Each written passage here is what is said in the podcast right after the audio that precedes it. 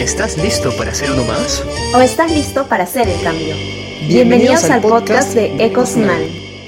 Hola queridos oyentes, buenos días, buenas tardes o buenas noches, acorde al momento en el que están escuchando este podcast. Vamos a dar inicio a nuestro podcast.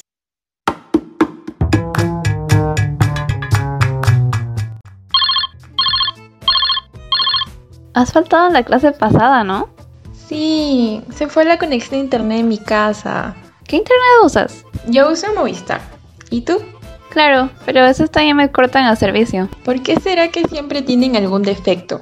Eso me recuerda a la clase del otro día. ¿Te acuerdas? El profe nos contó cómo eran las compañías telefónicas en los 90. Sí, ahora que lo mencionas, en ese tiempo solo había una empresa de servicio telefónico. Telefónica. Cierto, el profe mencionó que era un monopolio. ¿Qué es un monopolio? ¿El juego? Seguro te fuiste al baño. Déjame, te explico. Es cuando solo hay una empresa que abastece un mercado y tiene poder para establecer el precio o la demanda de sus productos. Entonces, ¿no es el juego?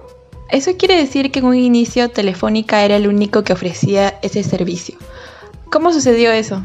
Bueno, en 1993, en Perú, antes de que se estableciera Telefónica, Solo se contaba con la compañía peruana de teléfonos que trabajaba con la empresa nacional de telecomunicaciones. Al ser esta la única empresa en el mercado que ofrecía ese servicio, era un monopolio natural. Vaya, bueno, ahora me tienes que explicar cuál es la diferencia entre monopolio y monopolio natural. Podríamos decir que el monopolio natural es bueno porque la empresa hace su máximo esfuerzo por reducir costos beneficiando a los consumidores, es decir, a nosotros, a comparación del monopolio que solo le importa el beneficio del monopolista. Ya entiendo. Entonces sígueme contando cómo se llegó a que Telefónica se volviera un monopolista en los 90. Te sigo contando.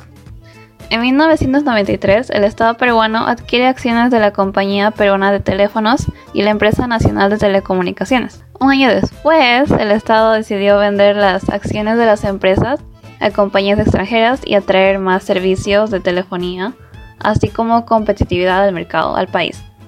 Sin embargo, la compañía telefónica adquirió todas las acciones y absorbió las dos empresas. ¡Qué interesante! ¿Y cómo es Telefónica pudo permanecer como monopolio durante muchos años? Bueno, el profesor mencionó que Telefónica pidió al Estado ser la única empresa en ese mercado. De esa forma se buscaba maximizar el bienestar de los consumidores.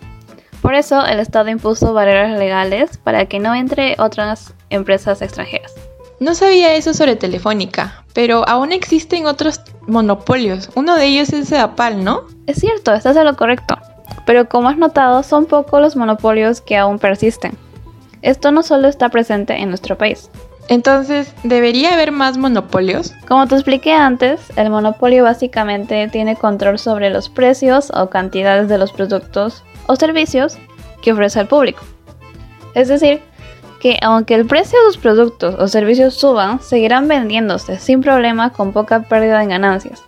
Entonces, esto se volvería un problema para nosotros, los consumidores, que tendríamos menos beneficio económico. Eso sería de verdad un problema. Entonces sería mejor que no hubieran más monopolios. Ah, por eso es que existen las leyes antimonopolios.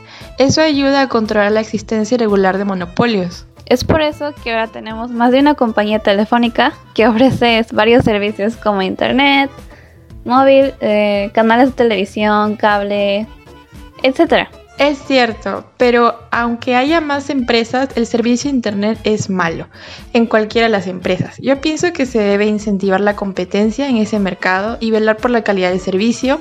También reforzar el trabajo de Ociptel para tener un mejor Internet. Sí, espero que algún día tengamos Internet rápido, a menor precio y con más cobertura. Con soñar no se pierde nada. Queremos invitarlos a participar de las conferencias que estaremos organizando con Ecosunam. Serán completamente libres y solo tendrás que llenar un formulario para enviarte el link del Zoom. Les vamos adelantando que la primera será sobre finanzas ambientales. Para conocer sobre las demás, esté atento a nuestras redes. No se olviden de estar atentos a nuestros viernes de podcast. Muchas gracias y hasta la próxima.